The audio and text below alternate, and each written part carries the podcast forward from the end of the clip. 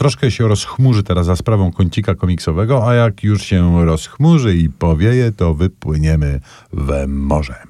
Ta marynistyczna metafora jest tutaj jak najbardziej zasadna, ponieważ marynistycznym komiksem się dzisiaj zajmiemy.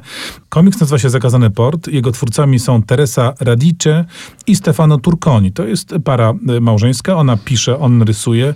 I jak on rysuje, jak ona pisze, to jest po prostu absolutnie cudowny komiks, wydany przez wydawnictwo Mandioka, które specjalizuje się w komiksach z Ameryki Łacińskiej. Tutaj zdradzili Amerykę Łacińską i bardzo dobrze, bo sprowadzili nam ten komiks. Ja jestem pod gigantycznym wrażeniem z dwóch zasadniczych przyczyn fundamentalnych dla każdego komiksu. To jest świetna historia w takim właśnie marynistycznym duchu, jak ktoś lubi Roberta Louisa Stevensona i tego typu opowieści o, o żeglugach, ale z właśnie z elementem pewnej niesamowitości.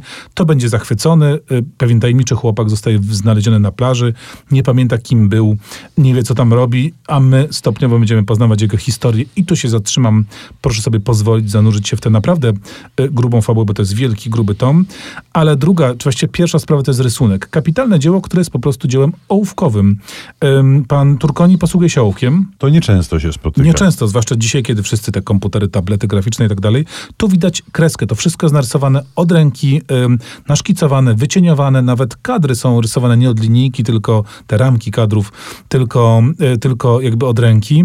I to jest cudowne. To jest bardzo piękny, bardzo taki wyrazisty e, e, rysunek, który ma elementy, jeśli chodzi o, o pejzaż, o okręty, o tło, jest czysto realistyczny, natomiast postaci są no tak bardziej w, w konwencji powiedzmy animowanej, tak to bym nazwał, y, ujęte. Natomiast kapitalne rysunki, bardzo różna, różnie też pracuje ta kreska, czasem jest precyzyjna, czasami lekko rozmyta. Samo oglądanie i wertowanie tego komiksu i patrzenie, jak ręka pana Turkoniego pracowała, dawało mi jakąś gigantyczną przyjemność, więc to jest taka rzecz, którą czytamy y, z fascynacją, a potem sobie wertujemy, oglądamy i podglądamy różne machnięcia ołówkowe y, rysownika. Świetny, absolutnie komiks. Ołówek Trukoniego nas zajmuje, łajba nas trochę buja, więc niech plumkanie Majka Oldfielda i jednej i drugiej czynności towarzyszy za sprawą klasycznych dzwonów rurowych.